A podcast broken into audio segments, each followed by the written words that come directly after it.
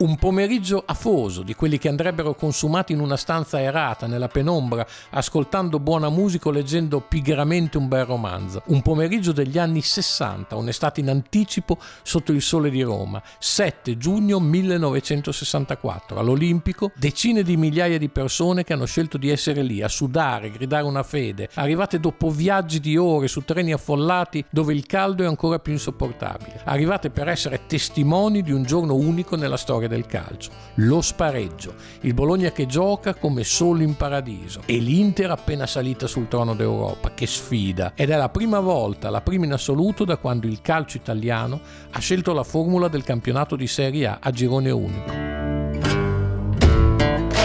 Bisogna esserci, pensa ognuno di quelli radunati all'Olimpico, ma questa è una storia lunga, è un racconto di gloria e passione che ha attraversato due guerre mondiali, una lunga dittatura, una ricostruzione, dagli anni dei pionieri a quelli del boom economico. È la storia del Bologna Football Club e di come ci è arrivato quel 7 giugno 1964, partendo dai locali di una birreria in un angolo del centro che non esiste più, correndo sull'erba dei prati di Caprara, della Cesoia, dello Sterlino, fino a quella del Littoriale territoriale, diventato nel tempo comunale e infine intitolata al timoniere più grande, il presidentissimo Renato Dallara. È la storia dei campioni che ne hanno segnato il percorso, Badini, Genovesi, Della Valle, Fedullo, Sansone, Andreolo, Biavati, Reguzzoni, Cappello, fino a quelli che sull'erba dell'Olimpico c'erano a conquistare il sogno. Negri, Furlani, Spavinato, Tumburo, Sianic, Fogli, Perani, Bulgarelli, Nielsen, Haller, Capra. Capra sì perché il grande Ezio, Pascutti,